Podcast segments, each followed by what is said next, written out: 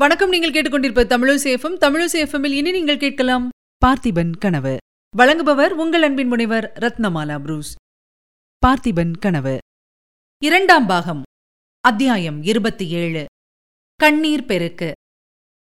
வள்ளியும் பொன்னனும் குடிசைக்கு வெளியில் வந்தபோது பார்த்திப மகாராஜாவின் காலத்திற்குப் பிறகு அவர்கள் பார்த்திராத அதிசயமான காட்சியை கண்டார்கள்.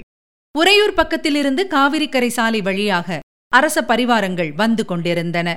குதிரை வீரர்களும் காலாட்படைகளும் கொடி பரிவட்டம் முதலிய ராஜ சின்னங்கள் ஏந்திய வீரர்களும் சங்கம் துந்துபி முதலிய பலவகை வாத்தியங்கள் முழங்குகிறவர்களும் வெண்சாமரம் ஏந்திய சேடிமார்களும் வரிசை வரிசையாக வந்து கொண்டிருந்தார்கள். அவர்களுக்கு மத்தியில் அவர்கள் ஏறுவதற்குரிய அலங்கரித்த உயர்ஜாதி புறவிகளும் ராஜஸ்திரீகளுக்குரிய முத்து விதானம் கட்டிய தந்த பல்லக்குகளும் வந்து கொண்டிருந்தன. இந்த ராஜபரிவாரமெல்லாம் தோணித்துறை தோப்பில் வந்து இறங்கத் தொடங்கிய போது ஓடக்கார பொன்னனும் அவன் மனைவியும் ஆச்சரியக் கடலில் மூழ்கினார்கள். இத்தோடு ஆச்சரியம் முடிந்தபாடில்லை. காவிரி நதியில் அதே சமயத்தில் ஒரு விந்தை காட்சி காணப்பட்டது. உறையூர் பக்கத்திலிருந்து அலங்கரித்த பல படகுகள் அன்னப்பட்சிகளைப் போல் மிதந்து கிழக்கு நோக்கி வந்து கொண்டிருந்தன. அவற்றின் நடுவில் சிங்கக்கொடி பறந்த அழகிய படகை பார்த்ததும் சக்கரவர்த்தியும் அவருடைய பரிவாரங்களும் தான் வருகிறார்கள் என்பது பொன்னனுக்கு தெரிந்து போயிற்று. ஒருவேளை அந்த படகுகள் எல்லாம் இந்த தோணித்துறைக்குத்தான் வருமோ என்று பொன்னன் எண்ணமிட்டுக் கொண்டிருக்கையிலேயே படகுகளின் திசைப்போக்கு மாறியது. காவிரியை குறுக்கே கடந்து வசந்தத்தீவை நோக்கி அவை செல்லத் தொடங்கின. ஓஹோ சக்கரவர்த்தி வசந்தத்தீவுக்கு ஏன் போகிறார்? ஒருவேளை மகாராணியை பார்க்கப் போகிறாரோ? என்று பொன்னன் நினைத்தான். உடனே தோப்பில் வந்து இறங்கிய வீரர்களிடம் நெருங்கிப் போய் விசாரித்தான். அவன் எண்ணியது உண்மை என்று தெரிந்தது. சக்கரவர்த்தியுடன் குந்தவி தேவி சிறு தொண்டர் அவருடைய பத்தினி முதலியோர். அருள்மொழி ராணியை பார்க்க வசந்தத்தீவுக்கு போகிறார்கள் என்று அறிந்தான். மேலும் விசாரித்து அவர்கள் அங்கிருந்து திரும்பி இந்த தோணித்துறைக்கு வருவார்கள் என்றும் இங்கிருந்து சிறு தொண்டர் கீழச்சோழ நாட்டுக்கு யாத்திரை போகிறார் என்றும் சக்கரவர்த்தியும் குந்தவி தேவியும் உறையூருக்கு திரும்புகிறார்கள் என்றும் தெரிந்து கொண்டான். அந்த சமயம் வசந்தத்தீவில் தானும் இருக்க வேண்டும் என்றும் என்ன நடக்கிறதென்று தெரிந்து கொள்ள வேண்டும் என்றும் பொன்னனுக்கு உள்ளம் துடித்தது. ஆனால் அந்த ஆவலை வள்ளியிடம் தெரிவித்த போது அவள் நன்றாயிருக்கிறது. சக்கரவர்த்தி அங்கே போயிருக்கும்போது அவருடைய கட்டளை இல்லாமல் நீ ஏன் அங்கே போக வேண்டும். என்ன நடக்கிறதென்று தானே தெரிகிறது. அவசரம் என்ன? என்றாள். எனவே பொன்னன் துடித்துடித்துக் கொண்டு இக்கரையிலேயே இருந்தான். ஒரு முகூர்த்த காலமாயிற்று. வசந்தத்தீவின் தோணித்துறையில் கலகலப்பு ஏற்பட்டது. பலர் அங்கே கும்பலாக வந்தார்கள். படகுகளிலும் ஏறினார்கள். படகுகள் இக்கரையை நோக்கி வரத் தொடங்கின. வரையிற படகுகளை மிகவும் ஆவலுடன் வள்ளியும் பொன்னனும் பார்த்து கொண்டிருந்தார்கள். அருகில் நெருங்க நெருங்க படகுகளில் இருந்தவர்கள் கண்ணுக்கு தெரிய ஆரம்பித்தார்கள். சிங்கக்கொடி கம்பீரமாக பறந்த படகிலே சக்கரவர்த்தியும் ஒரு மொட்டைச் சாமியாரும் இருந்தார்கள். இதற்குள் அவர்களுடைய பார்வை இன்னொரு படகின் மேல் சென்றது. அதில் மூன்று பெண்மணிகள் இருந்தார்கள். ஒருவர்தான் குந்தவி தேவி இன்னொருவர் சிவவிரதம் பூண்ட மூதாட்டி. ஆனால் மூன்றாவது யார்? இதென்ன விந்தை? அருள்மொழி தேவி போலல்லவா இருக்கிறது? ஆமாம் அருள்மொழி தேவிதான். படகு கரையை அடைந்து எல்லாரும் இறங்கிய போது பொன்னனும் வள்ளியும் வேறு யாரையும் பார்க்கவும் இல்லை கவனிக்கவும் இல்லை அருள்மொழி தேவியின் காலில் விழுந்து எழுந்து அவள் முகத்தையே பார்த்து கொண்டு திகைத்து நின்றார்கள். அருள்மொழி தேவி அவர்களை நோக்கி தழுத்தழுத்த குரலில் கூறினாள் பொன்னா வள்ளி என்னால் இங்கே தனியாக காலம் கழிக்க முடியவில்லை. நான் திவ்ய ஸ்தல யாத்திரை போகிறேன். நீங்கள் என்னை பற்றி கவலைப்பட வேண்டாம். இந்த தோணித்துறையிலேயே இருந்து கொண்டிருங்கள். ஒருவேளை எப்போதாவது மறுபடியும் திரும்பி வந்தால்?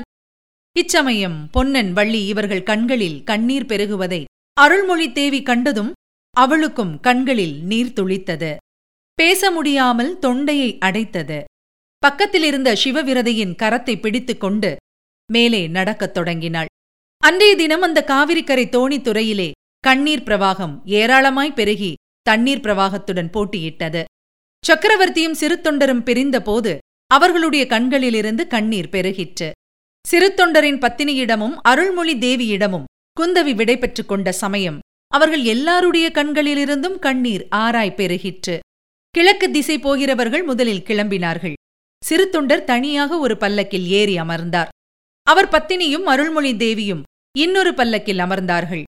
செடிகளும் பரிவாரங்களும் தொடர்ந்து வர குதிரை வீரர்கள் முன்னும் பின்னும் காவல் புரிந்து வர சிவிகைகள் புறப்பட்டன. சிவிகைகள் சற்று தூரம் போன பிறகு பொன்னனுக்கு திடீரென்று ஒரு விஷயம் ஞாபகம் வந்தது. அவன் ஓட்டமாய் ஓடி அருள்மொழி இருந்த பல்லக்கை நெருங்கினான்.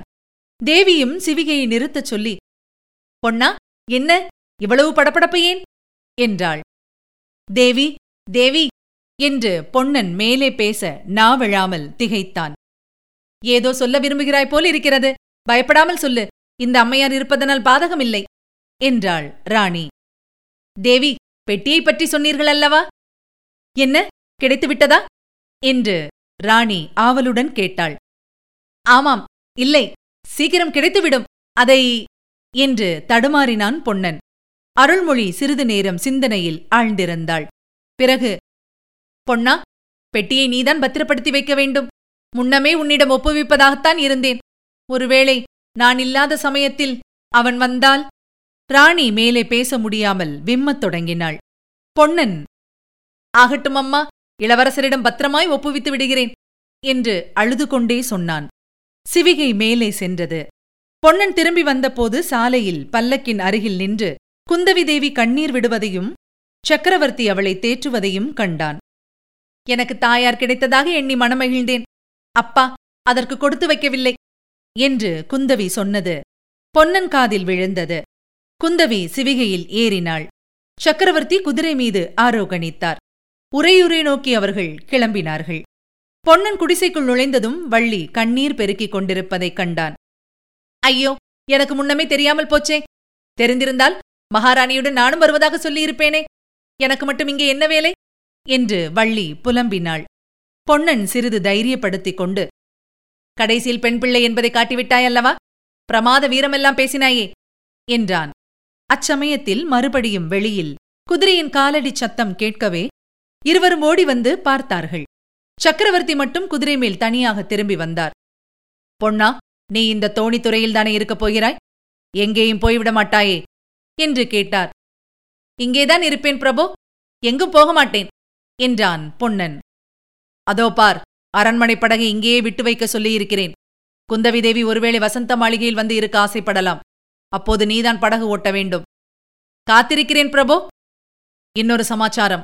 சிவனடியார் ஒருவர் என் சிநேகிதர் உன்னிடம் ஒப்புவிக்கும்படி ஒரு பெட்டியை கொடுத்தார். அது அந்த படகின் அடியில் இருக்கிறது. பார்த்து எடுத்துக்கொள்.